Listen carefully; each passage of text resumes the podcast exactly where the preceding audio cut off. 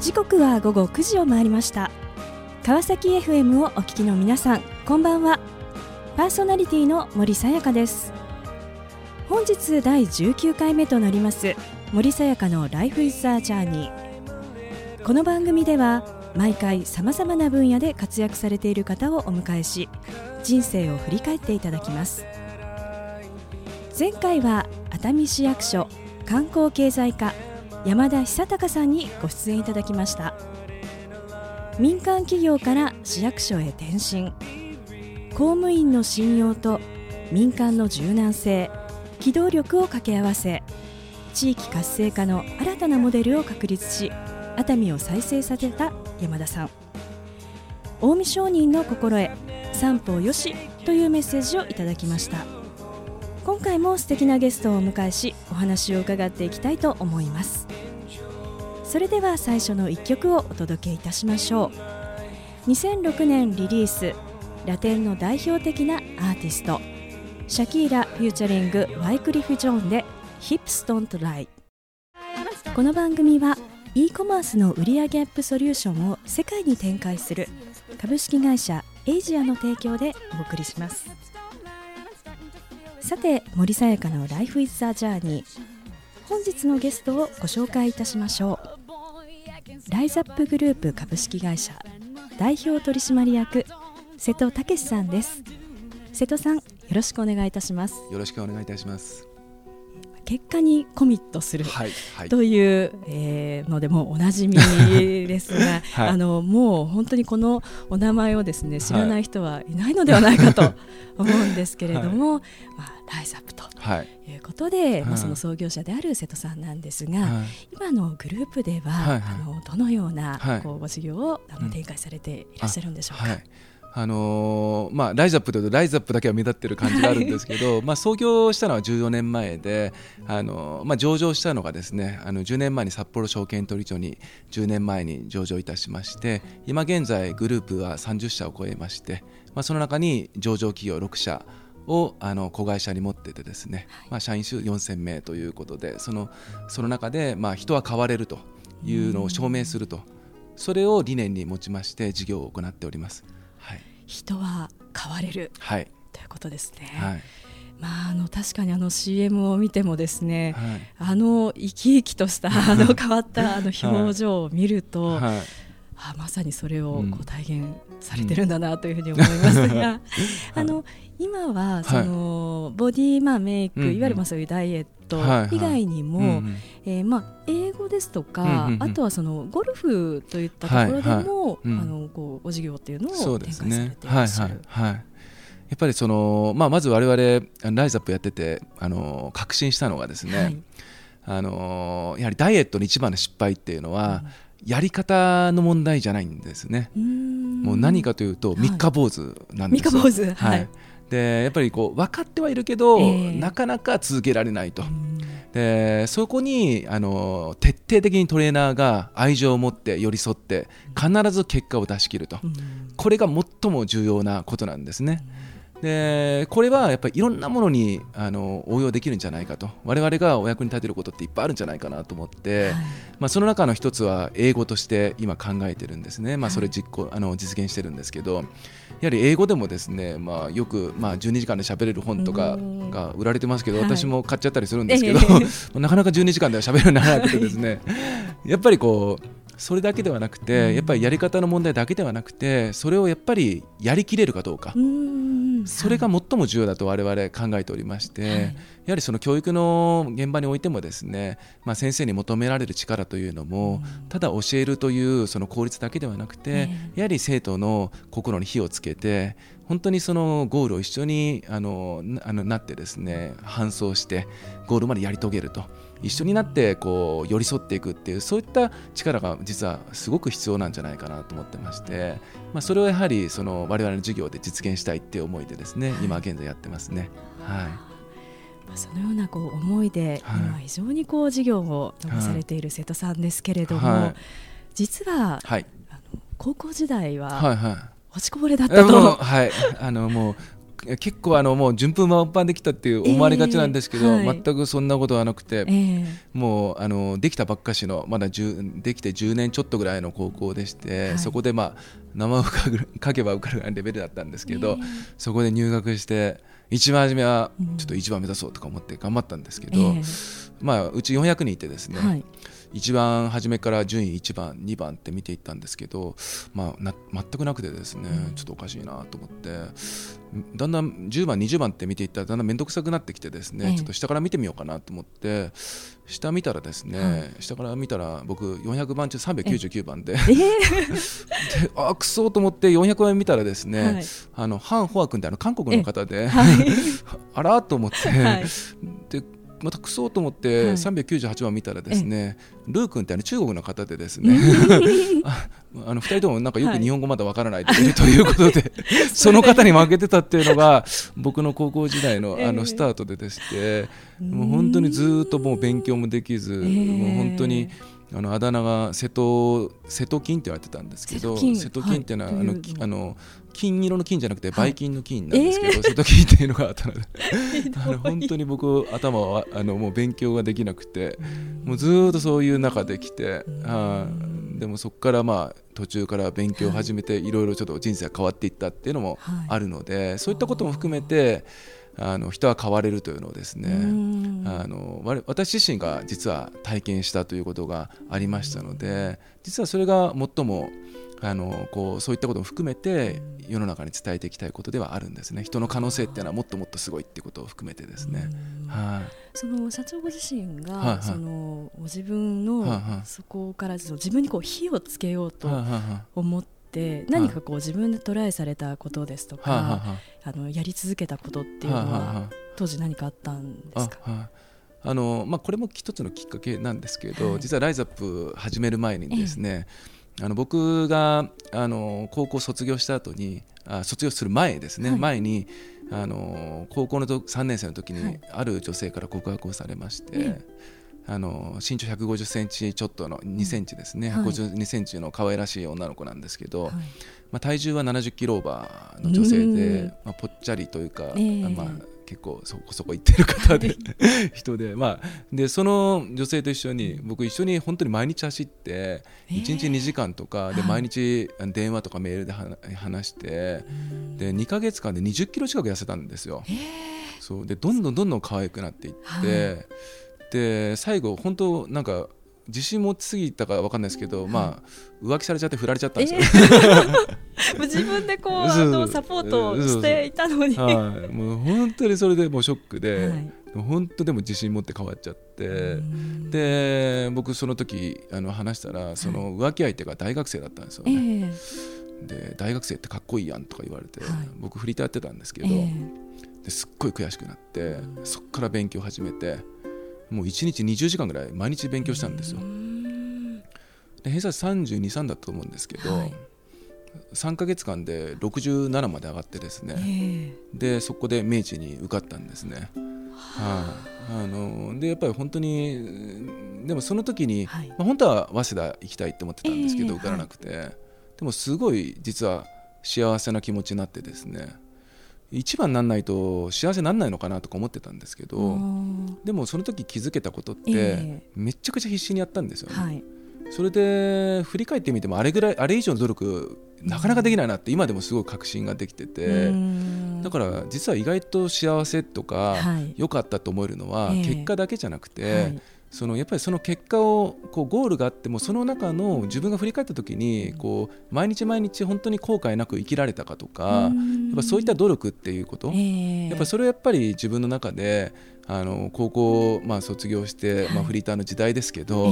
それがあの経験できたんでそれはすごく大きくて。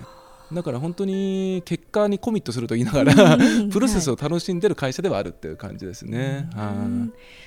目標を持つことによって、その毎日をこう自分自身がこう、まあ、楽しむというか、そこに向かって、まあ、走っていく。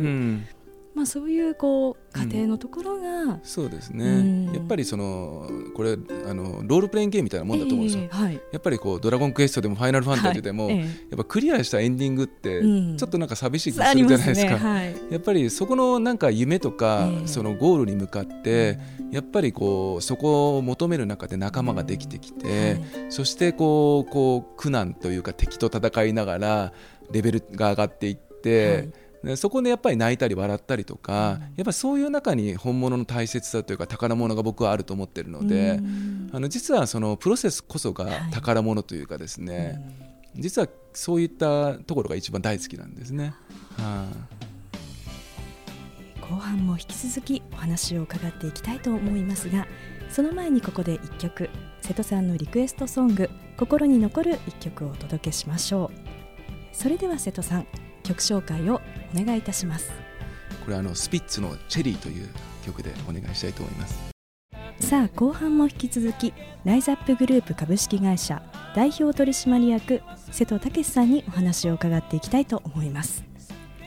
さて瀬戸さん。はい。まあ、チェリーを選んでいただきましたけれども、はい。はい、あのこの曲にはあのどのような思いがあるんでしょうか。そうですね。あのサビのところもあの聞いていただいたと思うんですけどそのきっと想像した以上に騒がしい未来が僕を待っていると。これを聞くとなんか明日以降もなんか何が起こるんだろうとか楽しみだなとかなんか明日が前向きになってくるんですよね。だからやっぱりこう未来をこうワクワクして受け止めるのも自分次第だし落ち込んで受け止めるのも自分次第だと思うんですけど、せっかくだったら僕たちの未来がワクワクするってやっぱそうやって受け止めた方が絶対楽しいかなと思うんで大好きな歌詞ですね。はい。さて前半は、はい、学生時代について、あの話をいただきましたけれども、はい、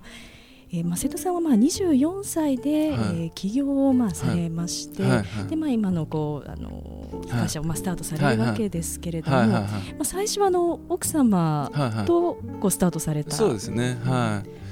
もう一番初めからもう夢を決めて、はい、2人でまず一番初めで行ったところはユニクロに行ったんですね。ユニクロ、はい、で何をしたかというと T シャツを買ってきてですね、はい、そこに夢を書いていったんですよ。ゴールを、はい、何歳でこんな自分になってるとかですね、えー、でそれを全部あのスーツの、まあはい、ワイシャツの下に着てですね、えー、でもう毎日着て見てたんですね夢を。はい、でそれは来すぎてある時なんですけど、はい、24歳の創業してすぐですね、うん、僕尿管結石で運ばれましてですね、えーはい、で病院に運ばれてですねパジャマで運ばれたんですけどあのレントゲンと取るから服脱いでくださいって言って脱いだら、下にですね、T シャツの中で俺はあの28歳であの最強の会社を今3社経営してるとかわけのわかんないあの宣言みたいなの出てきましてですね、あの看護婦さんと変な緊張感がそこで生まれたっていうのをですね 今でも覚えてますけど。はい、それくらい毎日来てました。はい、あそうだったんですね。でもその書いた、まあ、メッセージというか、あのご自身の,、まあその目標、夢っていうところが、まあ、その一つ、まあ、代表的なまあヒット商品である、まあ、豆乳ダイエットのクッキーというところで、まあ、大成功を収めると。そうですね、はい、これはあの、まあ、創業して、まあ、あの4年目で年商100億までいきまして、で楽天市場でも総合売上ランキングで1位を2年連続取りましてですね、はい、あの本当に、まあ、通販会社の中でも常に成長率日本で1番2番っていうのをもう叩き出しておりましてですね。非常に順風満帆では来たんですけど途中まではですね。あの 私も昔そのまあ投資の仕事をしていた頃にですね、はいはい、豆乳ダイエットクッキーで上場する会社があるとい。うことで、あの非常にこう印象に残っていまして、で当時あの、まあ、インターネットでい。ろんなその美容ですとか、あの健康の関連のものっていうのが、あのすごくこう売れていたなという、あの時代だったなっていうのを、今なんかお話も聞きながら懐かしく、はい。思い出してるんですけれども、はい、でも、まあ、途中までは、というふうにそうですね、はいそうですね。そこからあのなんかビリーザブートキャンプとかなんかい。ろいろこう、はい、あの黒人の方があの、えー、踊ってるやつとかですね、はい、まあとか豆乳おからクッキーとかなんか似たような類商品がいっぱい出てきて、はい、全く売れなくなっちゃってですね。100億あった売り上げが一つの商品のその豆乳クッキーダイエットが2年間で10億円の売り上げまで落ちまして。2年間で。そうです。もうそれでクッキー200トン廃棄ですね。4トントラック50台分はい、でもみるみる人は離れていきましたし本当にいろんな方のこうがちょっと残念ながら離れていって、えー、非常にきび苦しい思いをして、はい、うん。まあ、だけどその時に残ってくれた社員とともに、えー、本当にこう若手のメンバー中心でですね絶対なんとかしようってことで必死にもがいてもがいてやって、まあ、そこから実はその時にもがいた時に生まれた商品っていうのが、今のヒット商品いくつも生み出してるんですね。はい、そうなんですね、うん。やっぱりそれはまあ苦しい本当に状況の中でも、まあまあ、諦めずにというか、うん、まあ、ずっとこう続けてこられたっていうのは、これはなんかどんな思いがあったからできたことなんでしょうか、うん。うん、やっぱりそこで残ったメンバーはやっぱりどこまで信じきれるかどうかっていうことが一番ですね、えー、それともう一つやっぱりどうしたらできるかなって何だったらできるかなってずっと考えたんですよね、はい、やっぱりできないと思ったらもう絶対できないので、でもできることは必ず何かあるはずなので、どうやったらできるかなどうやったらできるかなっていうのも本当にみんなと夜中まで話しましたし、はい、でもその時にやっぱりもがいて苦しんだ経験っていうのが、めちゃくちゃな自分たちの成長につながって、でその時のやっぱり引っ張ってくれた若手が今の本当にうちのリーダーとして残ってくれてるっていうのがうちの自慢ですね。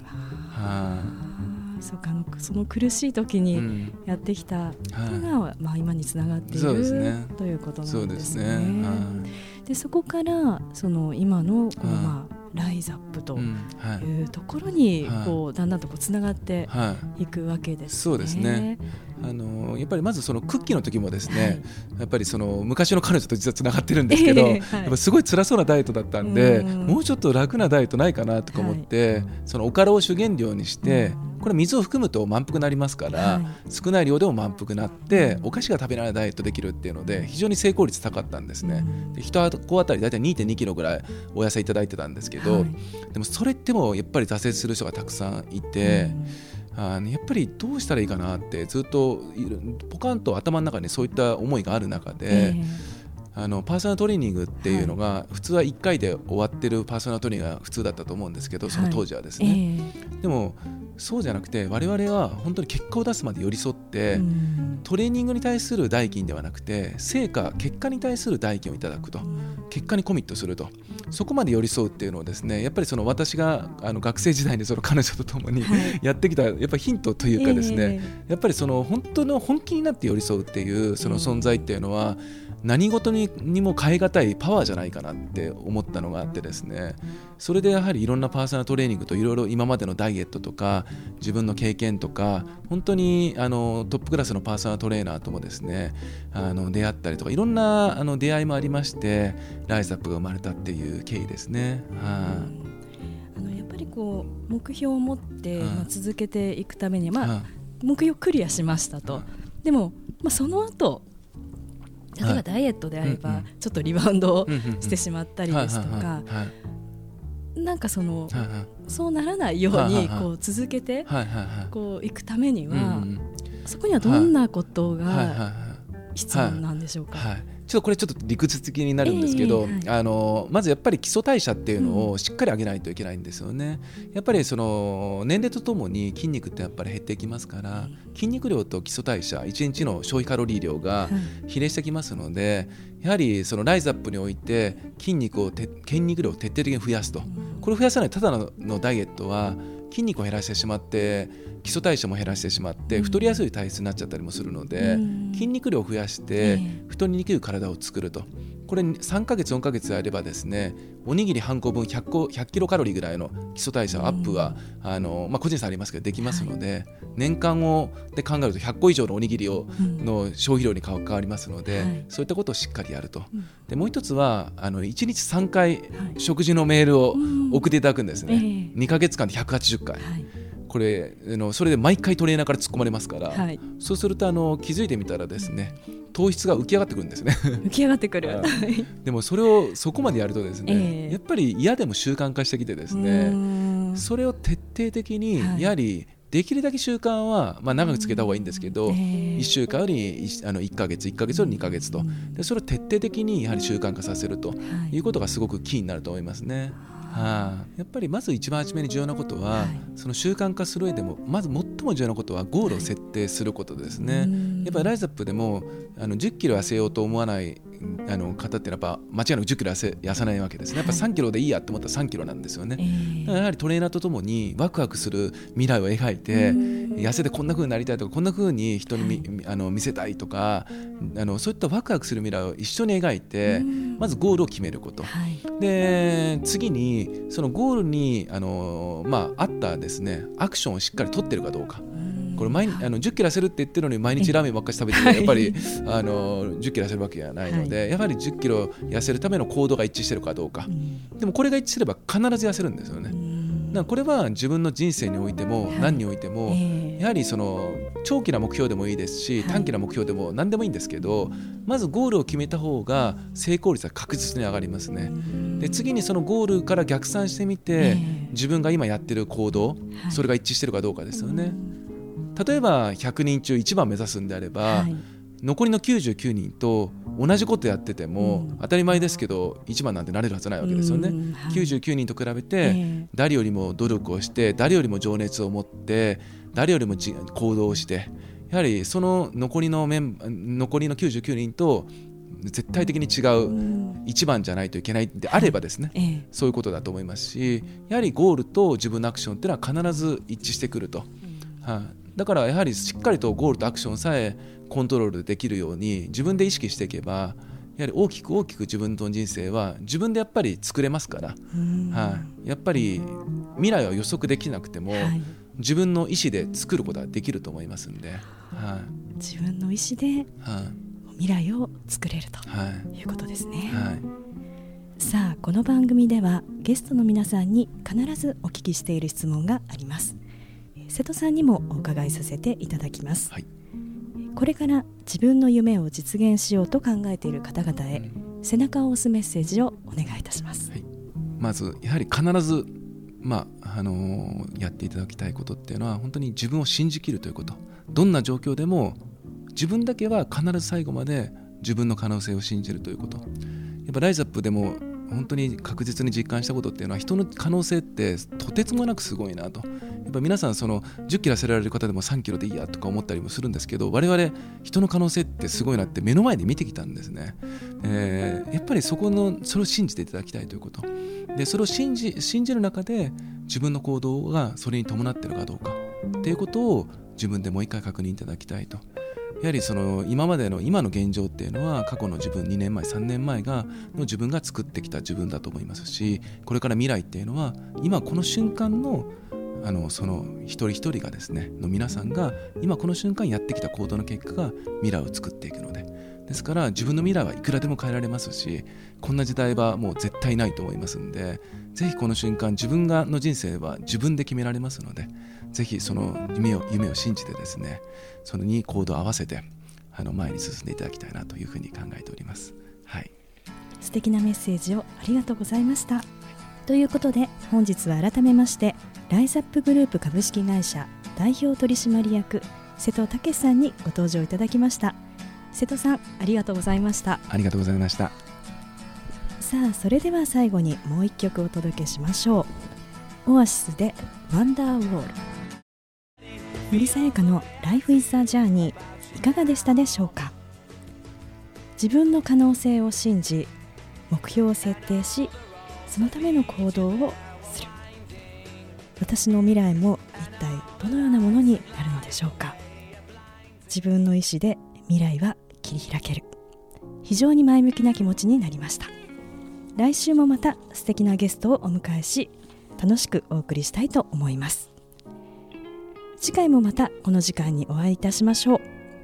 今日も一日お疲れ様でした。おやすみなさい。